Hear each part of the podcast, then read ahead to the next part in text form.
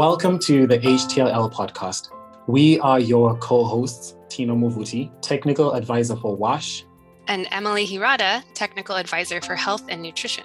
In our last episode, we had the privilege to speak with Dr. Peter Landless from the Health Ministry's Department of the General Conference of Seventh day Adventists about global disparities in vaccine access. Today, we're sticking in house, discussing with fellow ADRA colleagues about the exciting topic of One Health. To help guide us through this discussion, we have our very own Emily, who has been spearheading the One Health movement within ADRA, conducting webinars on One Health, facilitating roundtable discussions on One Health, and representing ADRA at global One Health conferences. Most recently, Emily has completed a secondary graduate degree in One Health. Congratulations, Emily. She will be helping us make sense of all of the discussions from our interviews today. But first of all, I'm going to ask her to introduce our topic for today.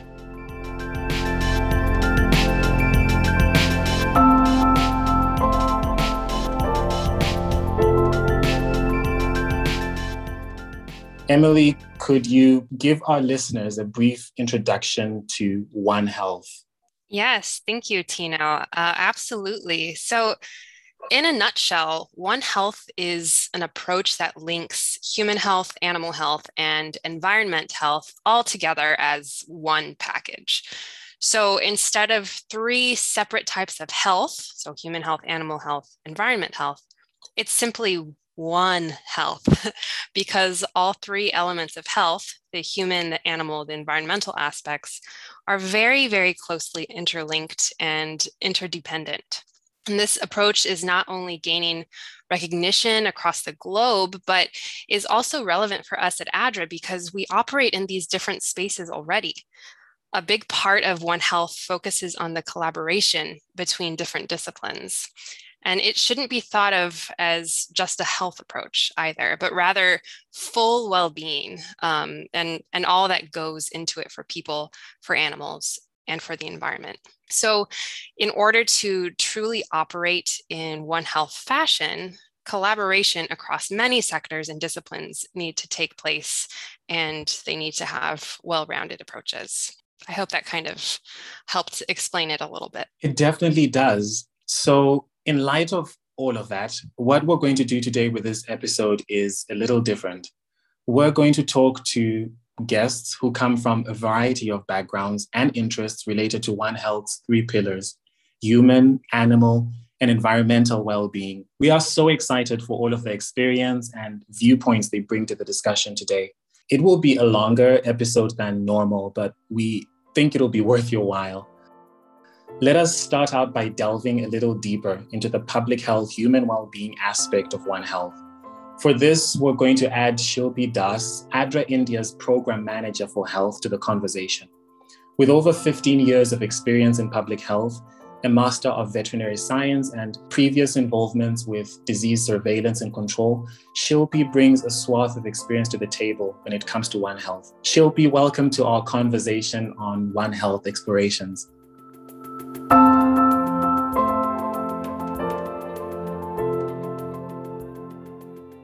Shilpi, India is a One Health hotspot for emerging zoonotic diseases or diseases that can be transmitted from animals to humans. Why do you think this is? From your experience there in India, what do you think makes it such a strong hotspot location for these new animal derived diseases in people to keep coming out to keep emerging so i think yeah definitely indian subcontinent is uh, the hotspot for not only emerging but also re-emerging and neglected zoonotic diseases. And I think one of the reason maybe uh, because India has one of the large density of livestock population, uh, in fact the largest, and uh, the poorly guarded animal-human uh, interface makes it more vulnerable also. Um, majority of these livestock are actually in small holdings and in informal settings and poor hygienic practices, uh, informing improper uh, farming practices, lack of awareness, uh, diagnostic facilities, poor diagnostic diagnostic facilities. Uh, I think all this makes India much more vulnerable. Uh, moreover, with the changing environmental condition, demography, and uh, socio-economic factors also put India at risk of uh, epidemic of uh, emerging infections. Um, India further has the challenge of not only the zoonotic disease, but also newly evolved zoonotic disease. That means that uh, it has been found years back in India, but uh, in a particular location, in a particular geography.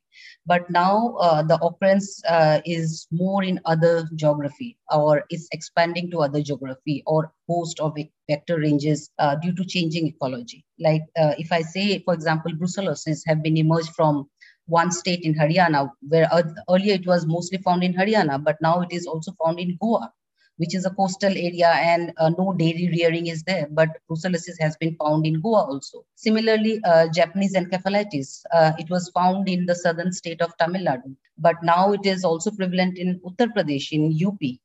Uh, leptospirosis, for example, uh, it was always prone to the area of Maharashtra, Mumbai, but now it is seen in Punjab.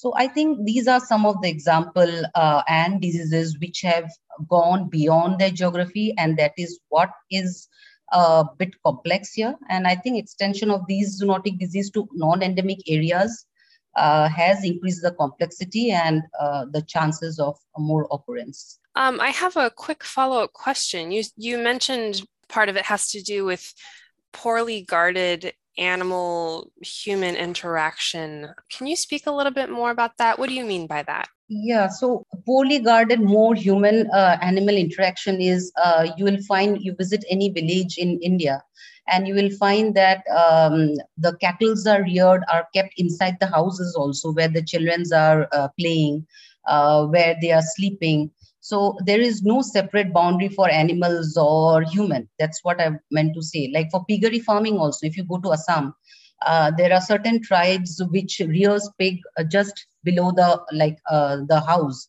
So uh, there is such high chance of transmission of uh, diseases because pig is itself a host of uh, so many diseases and the the children play with the pig they stay there uh, they get a ride on the pig so there are such close interaction happening uh, that uh, there is high chances of uh, transmission of zoonotic diseases between these two so I guess my next question then is what do you think is needed to mitigate this kind of disease transmission in a place like India where you are? You, you mentioned um, hygiene, you mentioned livestock practices, but what else? Uh, what do you what do you think is needed, and what do you see as ADRA's role in these kinds of activities? Emily, I think that uh, One Health collaboration uh, between the veterinary sector, the public health practitioners, the policymakers, or uh, in short, if I say intersectoral coordination uh, should result in a more efficient and effective joint approach actually to the diagnosis and control of zoonosis. Even though it is there but uh, definitely more in-depth study and more in-depth participation should be there for this intersectoral coordination. Uh, currently, there are inadequate efforts for One Health, and uh, with the emergence and re-emergence of pathogen in India, uh, there is definitely immediate need for strengthening the One Health programs um, increasing burden of zoonosis on public health in India can be prevented, I think, only by periodic surveillances, pre-assessment or forecasting of zoonotic disease, and uh, capacity building of both uh, the um, both side, uh, the community side as well as the practitioner side or the government side who are giving services to the community. I think both way we have to really strengthen ourselves. I'll just give you an example poor research is one such thing. Like uh, if you see uh, rabies death in India, uh, you will see the record. It is only 20,000 death per year. And this record, I have been seeing this record since last almost 10 years.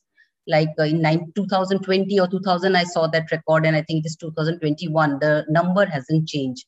So you can really understand uh, where what I meant because there is no research, there is no um, surveillance system uh, which says what exact deaths are there uh, how many uh, zoonotic diseases are happening. So these are some of the challenges which I see uh, has to be, or the gaps which which has to be definitely fulfilled. Um, regarding your next part of the question, ADRA's involvement, definitely I can see ADRA can be effectively be part of the role. Uh, since ADRA's uh, strength is community mobilization and awareness, especially ADRA India has its own strength in community mobilization. And so teaching, training, and awareness program for farmers or the community uh, can be undertaken, uh, which can result in improving the disease control in animals and reduce public health risk of zoonosis. Uh, also, ADRA can work with the government to strengthen the intersectoral coordination mechanism. I think with that uh, partnership, um, we have lot lot of things to do. Lot of partnership is required, and uh, yeah, I think a lot of opportunities also. You know, ADRA is so strong when it comes to community mobilization. We we have a real strength there. So I definitely think you're you're absolutely right. Um, and working with government, yeah, that's that's a great um, great recommendation as well. Shilpi, this this brings us to the end of our questions for you, but I just I want to know if is there anything else you would like to share with our listeners today? Just like to reiterate that intersectoral coordination, research, and a practical approach of One Health is required to avoid emergence or re-emergence of zoonotic diseases. Absolutely. Yes. Thank you. Thank you so much. And good luck with the the rest of your work that you continue to do there in India. Thank you, Emily. What a great start to our conversation on One Health. Um, already, we've gotten a really interesting perspective on how public health or human health can be impacted through our connections with the environment and with animals. It's a great segue into our next conversation with Davidson, the Senior Advisor for Agriculture and Economic Development at ADRA International. Davidson has an academic and professional background in both animal science and agribusiness, and he brings knowledge and expertise from the animal and larger agriculture sector to the conversation. Davidson, welcome.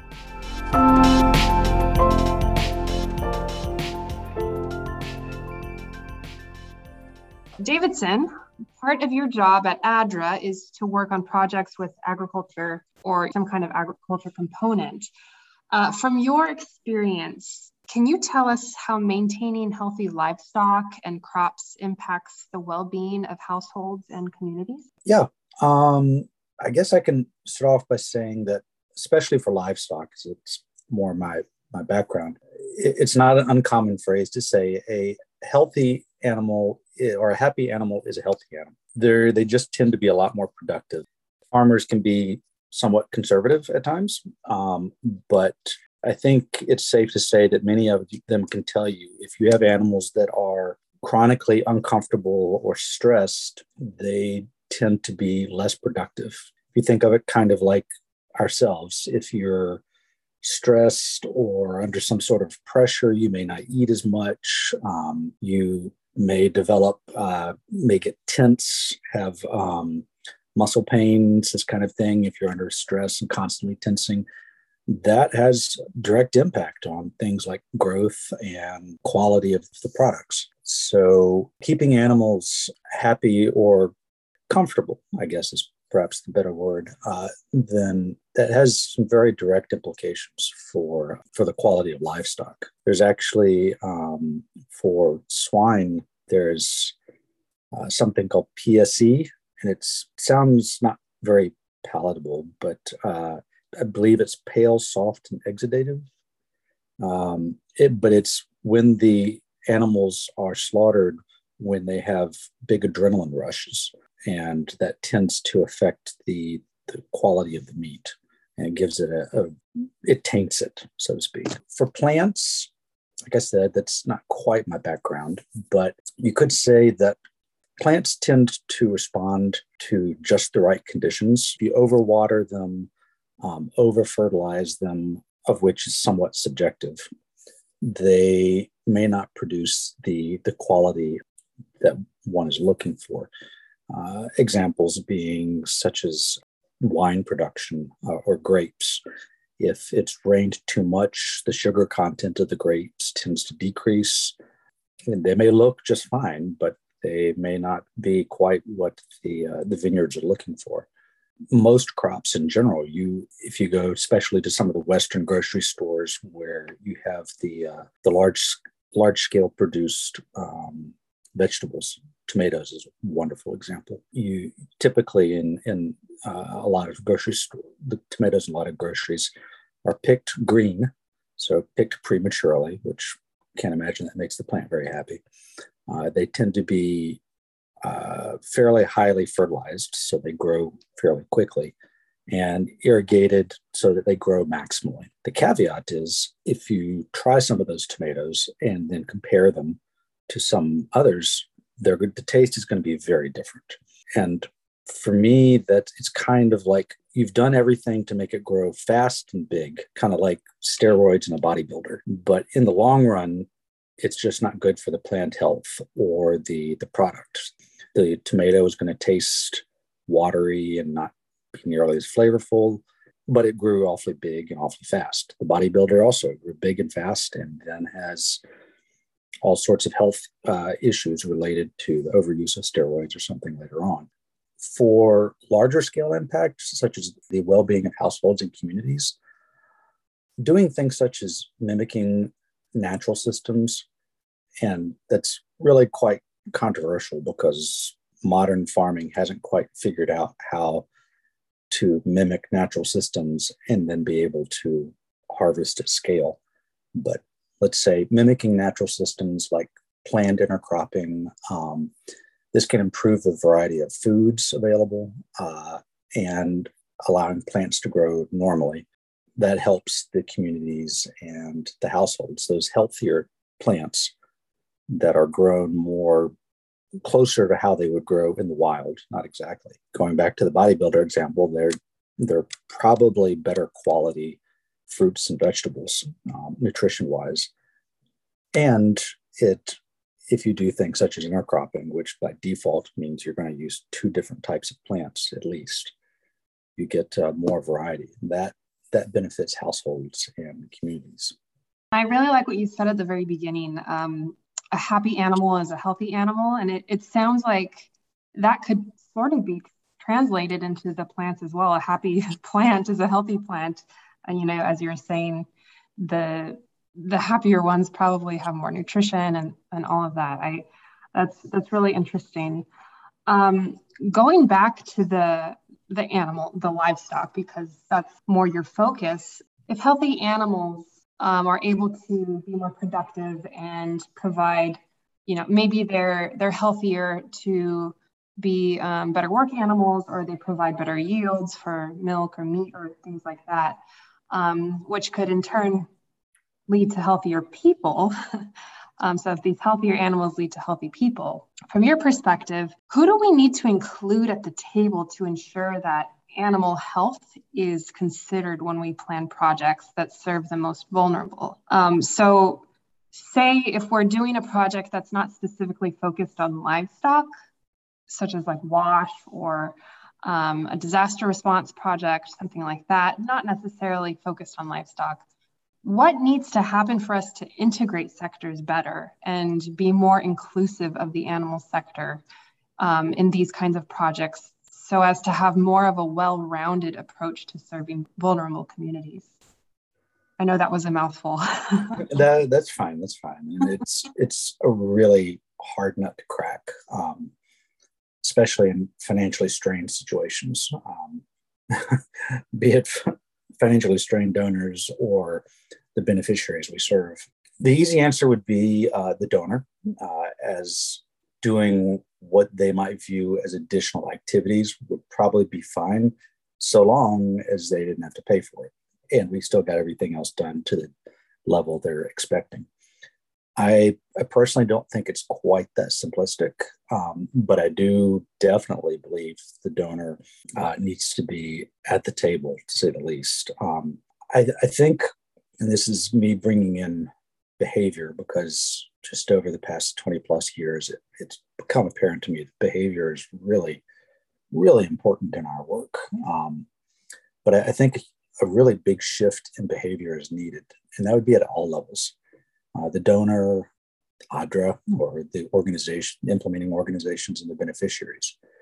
The, the donor may not be willing to pay for it. Uh, ADRA offices might not think it's needed or want to do the additional work. Um, and beneficiaries almost certainly have their own ideas about raising livestock that might not necessarily be the best for animal health. And dealing with three levels, all of which are unconvinced, really makes it quite difficult. it's not a great answer. I, I, I, can give you an example, um, and I will I will uh, toot the horn of WASH, so to speak. Um, uh, a, a, good example I saw of incorporating in livestock into, say, this wash example with minimal additional funding and work, uh, it, it, actually killed multiple birds with one stone, so to speak. I, have I've seen wash uh, water points where um, livestock watering is incorporated into the water points. Uh, the water is diverted away from where the people are collecting the water, but it's diverted to troughs um, so the animals, shepherds can bring their animals. If shepherding is your livelihood and you've got to get your animals watered, doesn't matter if some NGO puts up a fence around um, a watering point, you're going to tear it down to ensure your, your animals are watered. Remember in Azerbaijan, there was a above ground water pipe uh, that would go went to uh, one of the villages. And we were driving by, and there was probably it looked like a sprinkler. Um, and shepherds had just come in with pickaxes and popped holes in those things so their animals could uh, drink. Uh, didn't help the village very much. Probably shot the shepherds shot themselves in the foot because they lived in those villages. But uh, human nature is a funny thing. The, the, the, point is here, the, the Adra wash points of that one perhaps protect, put a small fence around where the people collect water and then diverting water to a trough farther away is a great example of change in behavior by um, designing the environment, so to speak and I mean the, the operating environment, not not uh, climate and land and all that. It, I'm pretty sure it was done for sanitation purposes, i.e., it's not necessarily sanitary to be collecting water from the same place that sheep are uh, taking the swig out of, but it we we change the behavior by changing design of the watering point. Um, you make it harder for the shepherds to water their animals in the same place that people uh, water, which, okay, that makes it harder. But if you don't give them an easier alternative, they may tear the fence down anyway. But you divert the water away and you make it easy, you give them an easier alternative. And so that's what they choose by default. That that's was to me a, stuck out as a great example of incorporating behavior and positive behaviors, not by training, not by cajoling or educating, but just by designing. And I think, and that was something that didn't necessarily take a lot of water, but you improved animal health, you improved human health. And I would argue that at least the design part of keeping the animals separate, I can't speak to the pumps and such, but that part was also probably sustainable. There's really no motivation for shepherds to come in and start tearing down the fences or anything, as long as their livestock can drink. And it's as i mentioned fairly cost effective i don't think it would cost that much extra to divert to add a trough and divert use a small pipe to divert it to the trough that doesn't answer the convincing the um, the donors really it it convinces the beneficiaries by design but not um, showing them the right thing or anything like that but it it does require some motivation. Now, for Adra's case, I'm assuming the motivation was the donor saying it needs to be sanitary, but we actually achieved multiple things there.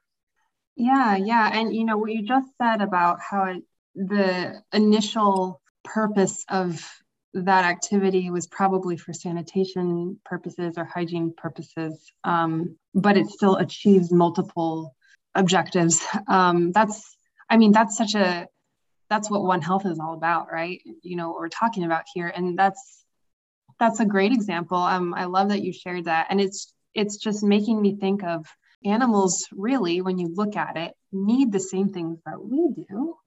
Um, they need proper food and water, nutrition, uh, you know, all of these shelter, all of these things, and how how can we tag on that that animal component to what we're already doing, such as this this uh, example you gave. I'm just thinking, you know, with food assistance, how, how can we tag on um, that? How can we tag on animals to that or uh, health projects, uh, you know, home visits for families? You know, do we add on something there with with an animal focus. Yeah just all these kinds of things popping into my head.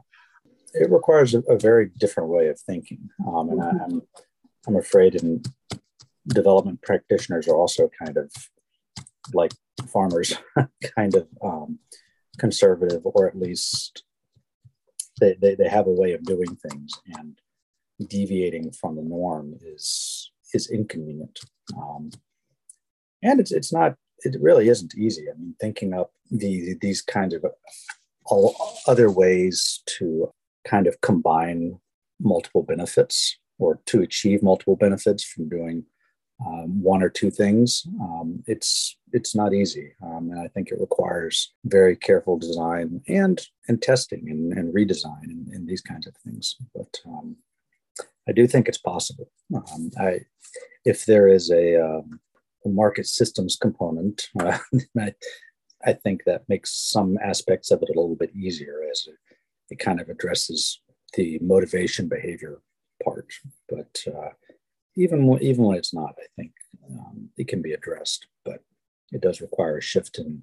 Yeah, could could you speak on the market systems component and what what exactly you mean by that?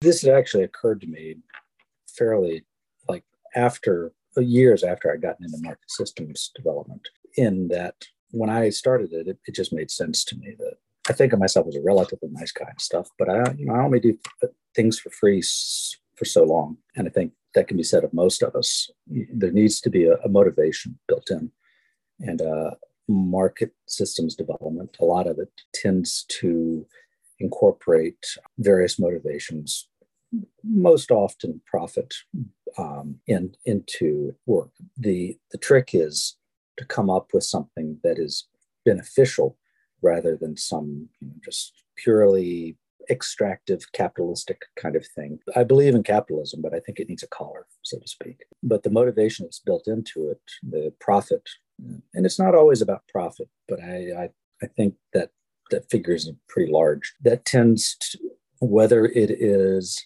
trying to work with a pharmacy to identify another revenue stream, like say maybe baby formula as opposed to just selling aspirin, or if it is a grocery um, trying to get them to sell maybe more fruits or eggs or something like that. Um, telling them it's the right thing doesn't really help their bottom line.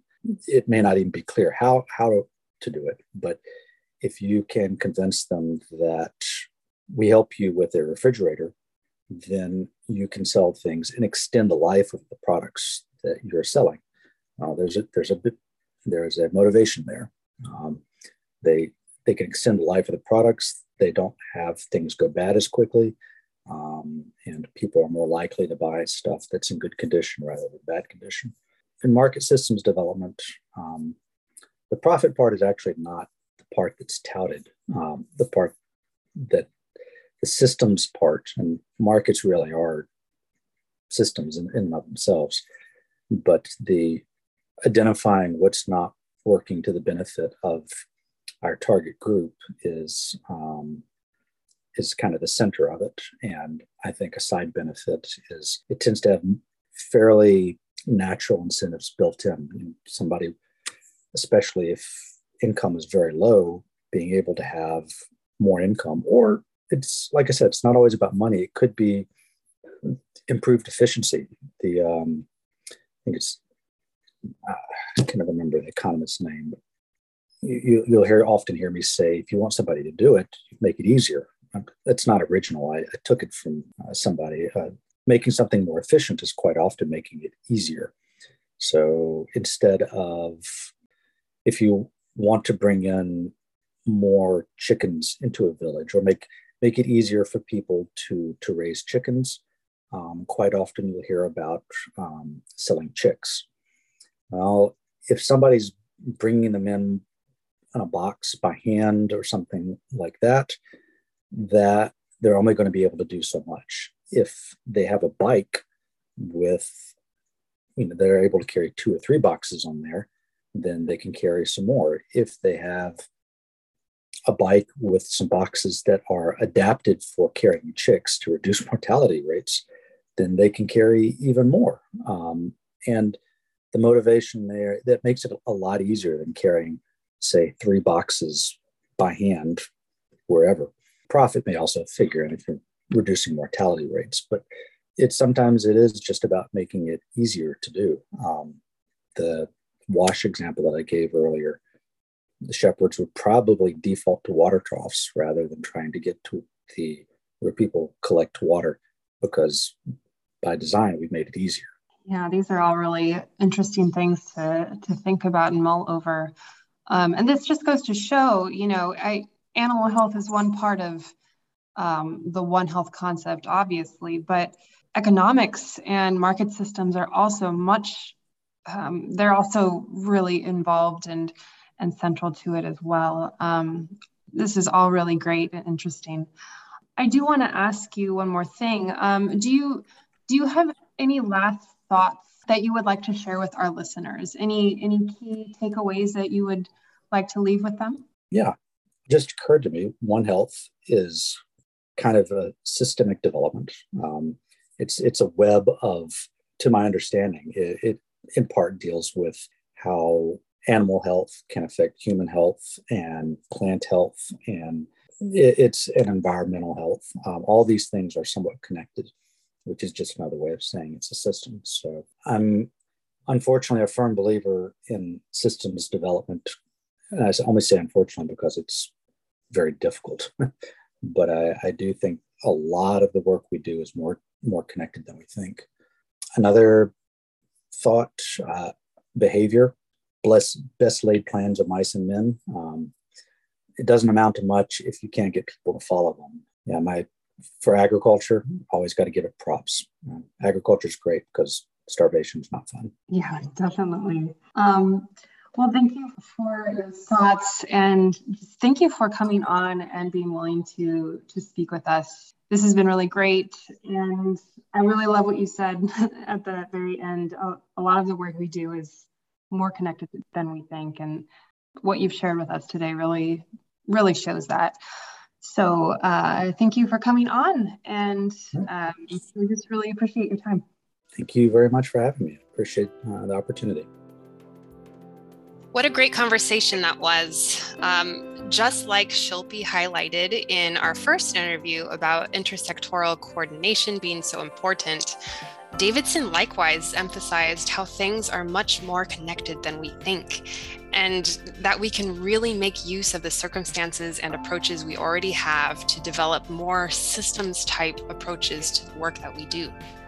That's definitely right, Emily. And one part of that systems approach that brings everything together is the environment.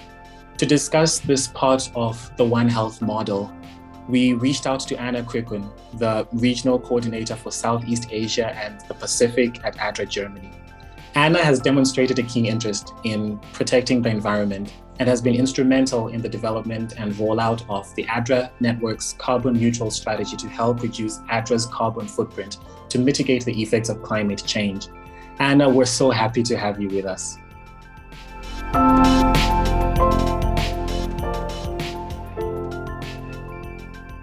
The first question we have for you, Anna, is without getting too technical, can you tell us a little bit about ADRA's carbon neutral strategy and what inspired it? Uh, yeah, the carbon neutral strategy. we didn't want it to be too technical. We rather wanted it to be quite ac- accessible for the all other offices. The reason that, that we decided to to draft it and why we have it at all is to create some some simple steps for our network, how we can take responsibility of our own emission or of our own impact on the environment and uh, yeah on our planet let's say so we, we saw that uh, the climate change is escalating pretty hard.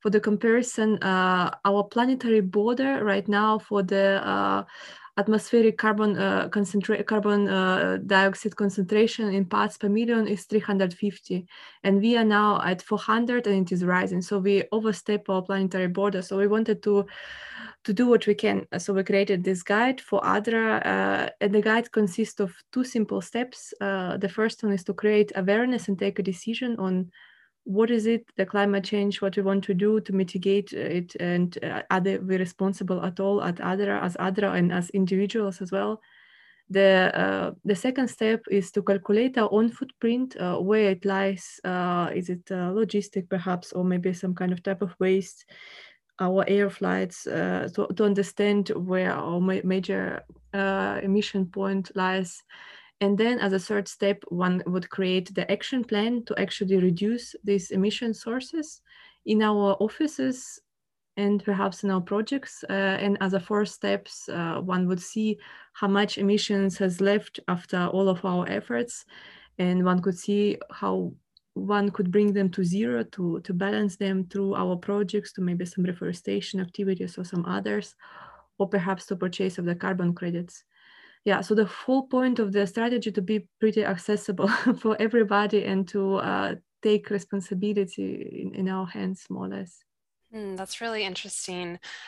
I'm i'm curious about the accessibility part. How is this being made accessible to the adra network well uh, you know we have this uh, we have this document uh, the document and of course you still need to read it uh, there are these four steps. Uh, we also have uh, well awareness. It, it, there are some steps there that you can take.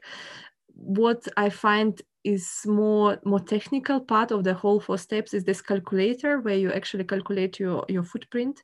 So we created customized calculator for our ADRA network, which we could use to to see where the emissions lies but uh, I also see that we need more trainings for, for, this to introduce it to make it more easier. So we're looking at some trainings. We're also developing now, and it's going now through the PDAC and EMAC, our uh, carbon reduction guide, which is the quite a long one, but uh, one can just pick uh, the pieces which one need uh, to, to get more information on how to do this, how to reduce, how to calculate, what kind of activities what could do. So it's more like um, you could say uh, it, it's, a, it's a longer guide, but you could pick up uh, pick out the ideas to make it more uh, to give a little bit more ideas. But of course, one would need to sit down and take a look at the document.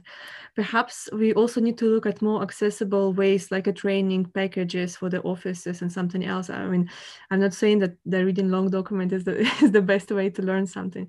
So there is a ways to improve, but there are tools and there are document with the clarifications. Perhaps we also need to look at the better ways to to package it. Yeah. So going back to the awareness part of it, um, you know, this podcast is part of what we do with this podcast is sort of raise awareness about certain issues. And that's certainly um, what this episode is about a little bit. So for our listeners who might not be as familiar with carbon emissions and this topic, this subtopic, I guess, um, could you explain to us just a little bit on what kind of things actually contribute to carbon emissions and what kind of things would this customizable calculator actually calculate? Uh, well, th- there are quite a few different things that contribute to our emissions there are, for example, uh, our land management, one of the very, I mean, if you're not looking looking at the office, but at, at the planet as a whole, it's a, it's our land management. Our land management uh, is, uh, especially with our monocultures in our mechanical uh, intervention into the soil cultivation, they uh, they make the soil uh, be less able to absorb and sequestrate carbon actually, and also the uh, the pollution as such a lo- loss of the biodiversity is also connected to, to the to the to the lack of the carbon absorption by the by the plants because we're losing the diversity. Hence yeah we're losing all of this. Uh, the um, uh, oceans acidification also impacted in our offices, if you're not looking at the planet as a whole, what contribute to the climate change? Well, it's uh, in the thing that we calculate in a calculator is our logistic. I would say for ADRA, perhaps without uh, looking at the all uh, databases of our offices, I would estimate it is our logistics. It's uh, perhaps our flights and travels and uh, commute to work, commute to the projects, anything. Uh, also our procurement. We perhaps need to look at the ways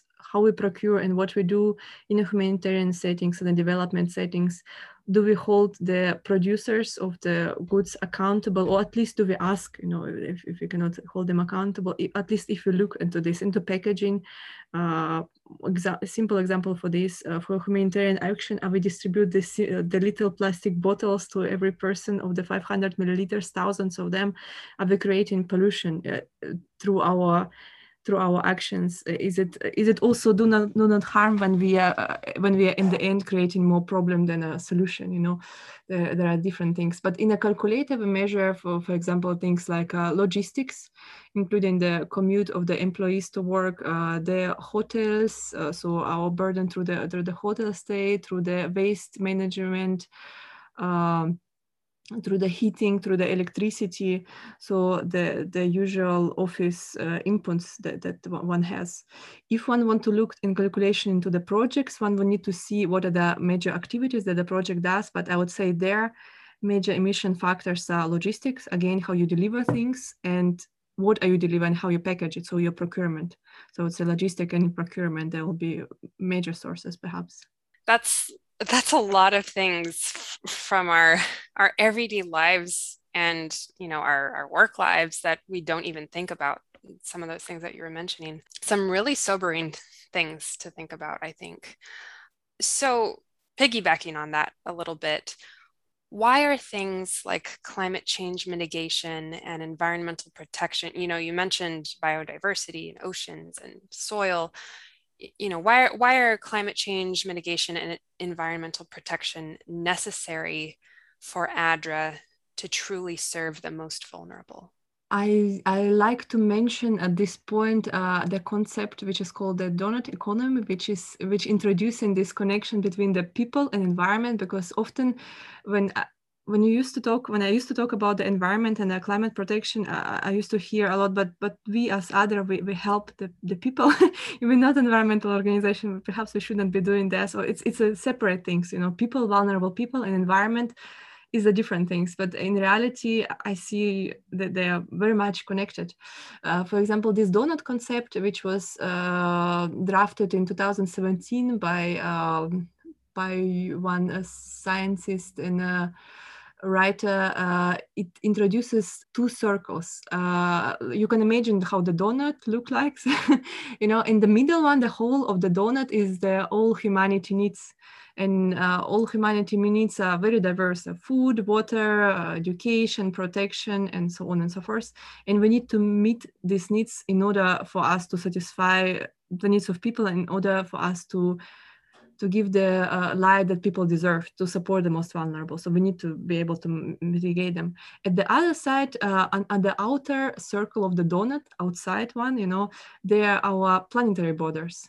And uh, we have the ceilings which we cannot uh, step over. For example, like our climate change, like as already said, we are overstepping the uh, carbon dioxide um, border that our planet can carry in order to exist. Uh, another one uh, of them is, for example, biodiversity loss. Uh, our planetary border of the loss of the species per year per million is 10, at least 10, not more than 10. And we are now at 100 to 1,000 and it's still rising. So we are rapidly losing diversity of the different species and our planet cannot carry it and cannot survive ultimately. Our land conver conversion, uh, loading of the soil with nitrogenous phosphorus for the for the cultivation that, that we're doing now is a soil, it's all uh, depleting resources of the planet. So we need to see how we can live in a certain balance so our planet doesn't cease to exist in a way and we can still survive on it. And at the same time, we need to satisfy our own needs. And it impacts the people who are, have less resources than anybody. For example, if you look at the, uh, at the pollution, uh, now, 24% uh, of the urban population living in slums in the developing countries. And in the slums, you will see the major pollution, the major factories that don't have any kind of um, filter or the policies, they are all in these poor areas. For example, a good example of this is a New Delhi, where the, uh, the major pollution is exactly in a slum area. And the people who live in a slum, they are by definition most vulnerable. They cannot afford to live anywhere else. Or for example in Beijing. And so hence they're getting all these health issues uh, related things where people who are a little bit better off, they can afford the filters, uh, air filters or the water filters, and they're living there, for example, better life.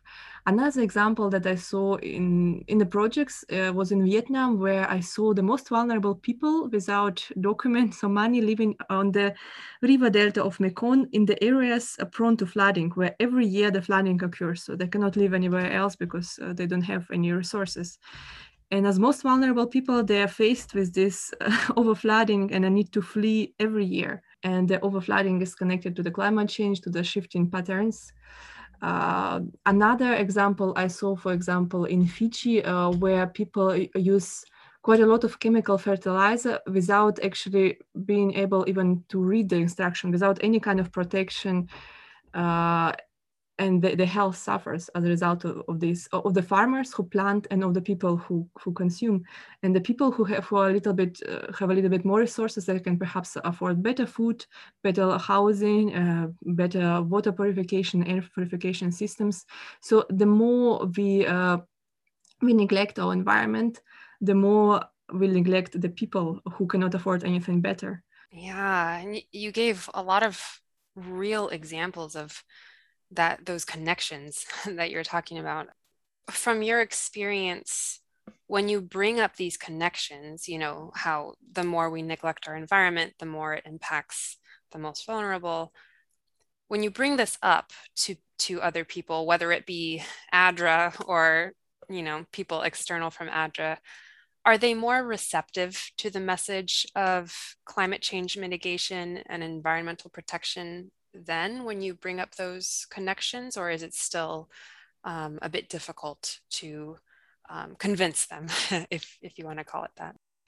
Well, I, I, think as long as you're able to connect people need and a planet, it, it gets much better uh, because th- then then people see that uh, it, it is for people. It is not just for something that uh, I don't know. Maybe we will, uh, yeah perhaps doesn't have impact on us. Uh, and that's why I, I think we as ADRA need to focus on both on mitigation, what what I just talked about, about the, uh, the reducing our impact uh, through the different areas, through the uh, reduction of the uh, carbon dioxide and so on, and through adaptation to basically to learn to live in these conditions of this planet and supporting the most vulnerable in that.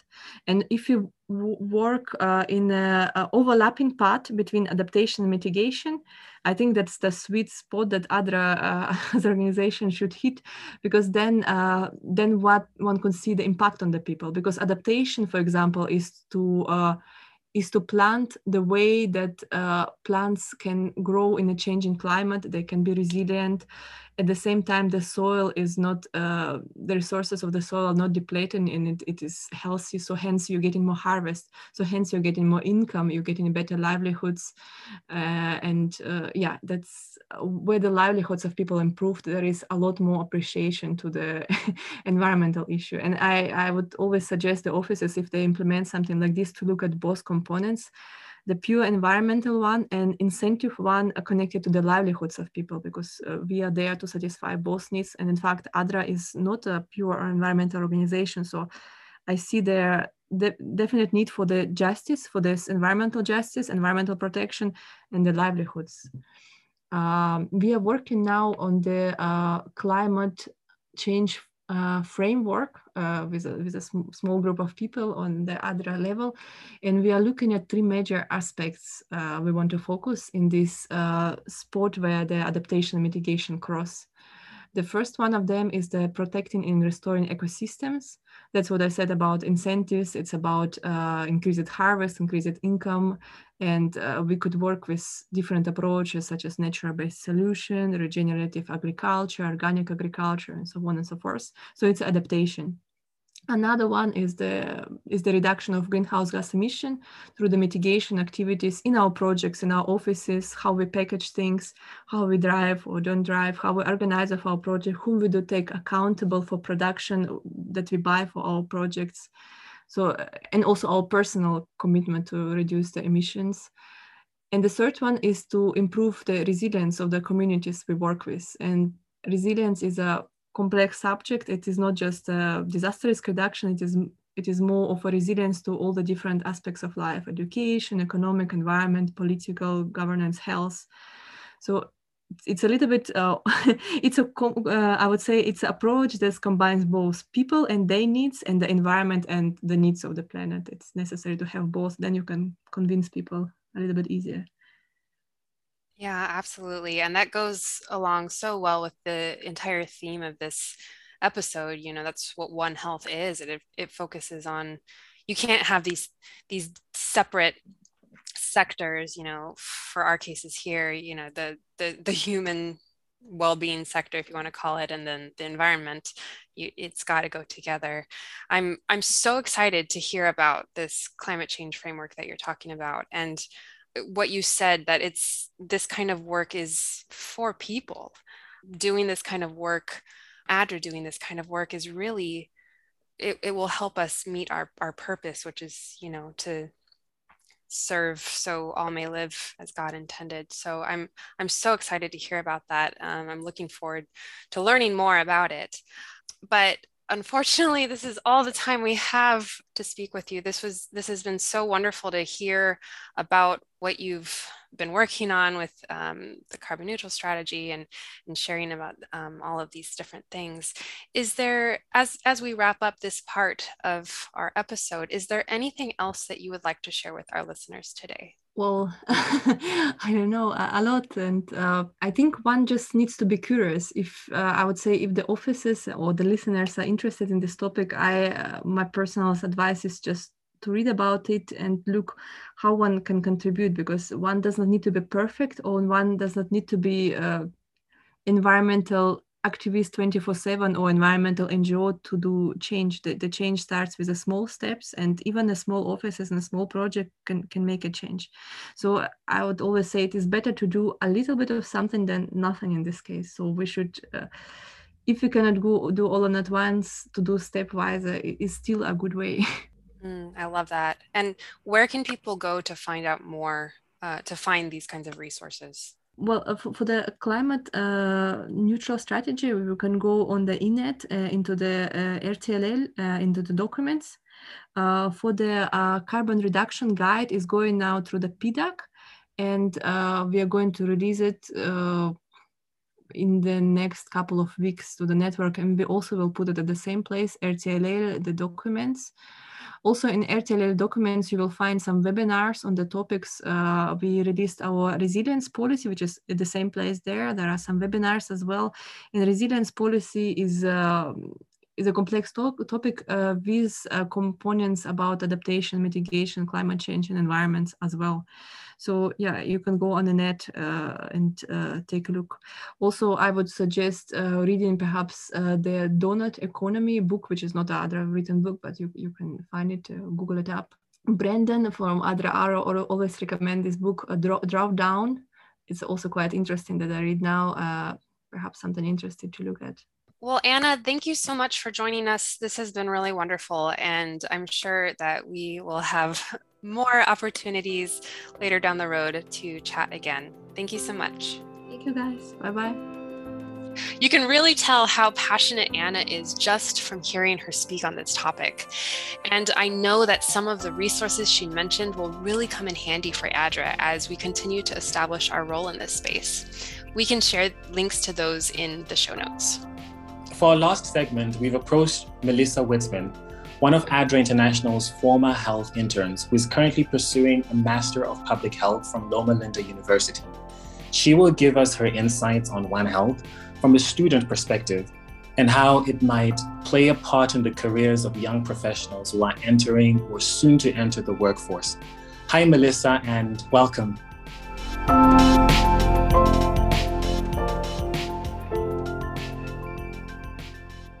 Since you are a current student, Melissa, we are interested to know what sorts of One Health topics are currently being taught in your public health program. So currently, there are there aren't any um, specific concentrations for One Health or any electives um, in regards to One Health, but the staff, faculty, and staff really like to seek out um, input from current students and alumni So I'm hoping in the future um, there will be a One Health concentration and even electives for people that are interested in learning about One Health. Are there any, um, when you're in your classes, is there any mention of One Health or planetary health or, um, you know, animal health, anything like mm-hmm. that that's even mentioned in your programs or it's not even talked about really? Yeah, so very briefly at the beginning of or the start to my um, master's in public health program, they do offer it's a requirement to take the core courses in public health. And in one of the discussions, it was very, very briefly touched upon on what One Health is and how One Health falls under the umbrella of public health. So that's kind of how um, I learned about One Health. And then I kind of just did my own um, research on finding a little bit more on what One Health is and the One Health approach. Very interesting. So that leads me to my next question. Um, what do you think are the most important skills to hone in a young professional like yourself, or a student like yourself, I should say, who aspires to make contributions to One Health, especially since not all public health programs, school programs offer specific concentrations. What do you think is, is necessary for for students like yourself? So I would say one of the main skills to hone in on is collaboration. As we can see, One Health involves many components such as human health, animal health, and um, environmental health. So I would say to start off in the beginning of your career to start talking to your to your teachers to other students that are in other concentrations to join um, webinars. Hopefully they'll be related to you know one health topics and to just expose yourself to a lot of the different areas that are within public health because you know a single person or an organization we can't alone solve the issues that fall under um, One Health. So it, it really just takes a lot of teamwork and like I said, collaboration. So it would just primarily be to start getting that exposure and and talking to a lot of different people and to start networking. I, I love that. I love that. That's so core to One Health, that collaboration piece. Um, I'm curious to know if, you know, what are what are some of the opportunities that exist um, at your school in your program that help you ex- become exposed to other areas of public health? That's a very good question. Um, right now because we I, I began the program fully remote and have just done a lot of online courses i have only briefly attended the campus so far once um, throughout the year I do know that there are a lot of opportunities within the community um, to help out with just a variety of different projects. So I believe that once we are in person, hopefully coming up soon within this year, I'll be able to like look more into like what different clubs there are and just different activities that are going on on campus. So hopefully I will be able to to find an area in One Health that's going on within the campus because i'm sure there are you know other faculty and staff that are and students that are interested in this area so it's kind of just like searching and figuring that out yeah for sure for sure well, Melissa, you kind of left it at the right spot um, for us. There's interest. There's likely um, lots of interest from professors and other students in different areas of One Health, and it, it's it's really just about you know getting that collaboration going and seeing where that takes you and that takes the rest of us in this industry. So, thank you, Melissa, for this chance to speak. We wish you all the best in your program ahead. All right, thank you. What a great way to end the conversation with our guests.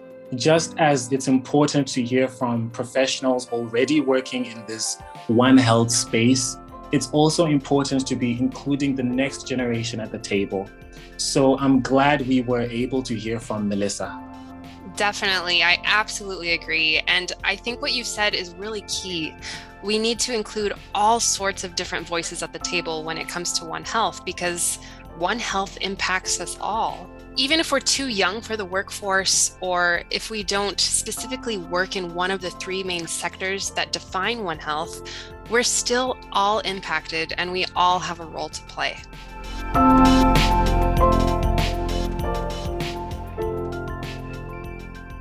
Emily, as we wrap up this episode, what are some key takeaways that come to mind for you from all of the amazing conversations that we just had? Well, one thing that came out really strongly was the fact that even in talking with these different people who have different skill sets and expertise and are coming at the topic from different perspectives, it's so incredibly clear that the well being of people is linked to that of the animals and environment around us. We don't need to be looking at it from the same angle to see that. Um, it's it's clear that we don't live in silos.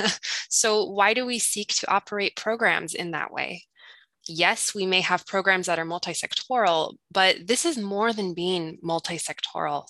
It really needs to be transdisciplinary to the point where sectors are blending so much that you can't even tell where to draw distinctive lines between them. And something else that stood out to me, which is very real, is something Davidson shared about the financial constraints of integrating sectors. Sometimes donors may not necessarily be against the idea, but if it doesn't fall in specifically with their protocols or guidelines or broader strategies and goals, they likely won't want to fund those things. So, this is a real area where we can be involved in advocating to donors, as well as with other organizations like ours that have similar donors we need to be regularly talking and advocating for more blended One Health type approaches that benefit humans, animals, and environment all together instead of piecemeal, because that's what will really help us meet our goals sustainably and effectively in the end. As a WASH person myself, I really loved hearing Davidson mention the example of how WASH water points are being designed with One Health in mind. I'm proud to say that this is something ADRA is doing more of. They're termed multi use water points. And in places like Gokwe in Zimbabwe, we, where livestock is such a big part of people's livelihoods, I can tell you that these services are being received very positively. There's even growing evidence that these multi use water points are more sustainable. Nobody wants to see them dysfunctional for a long time because prolonged downtimes also affect the economic activities attached to them. I think that's a great example of more integrated planning to address the needs of people, the needs of animals, and the needs of the environment. Yes, exactly. That's a that's a great example. Another thing I wanted to point out was something Anna brought up. As climate change is really coming into global focus with COP26 and everything, it's certainly in prime view, and it is clear we need to be doing everything we can right now, no matter how small. Anna reminded us that we seek to do no harm, but are we really doing no harm with how we operate? She mentioned flights, commutes to work, and procurement, even down to whether or not we're providing plastic water bottles as part of a disaster response. It may be good in the moment, but will it actually result down the line in more harm? These are questions we as an agency need to consider and really mull over so that we are really doing right by the environment. Because, as Anna reminded us, neglecting the environment in these ways really means that we're neglecting the most vulnerable people that we claim to serve. It's a very sobering thought, uh, in my opinion, but, but a good one. This is opportunity for us to take stock of what we're doing and improve our practices to make them greener and healthier for all life on this planet. I really loved that conversation with Anna. You know, we're so busy with our everyday tasks, reports, proposals, day to day operations. And it can sometimes feel like dwelling too much on issues like the environment would take away from us dealing with more urgent and visible threats like hunger and disease.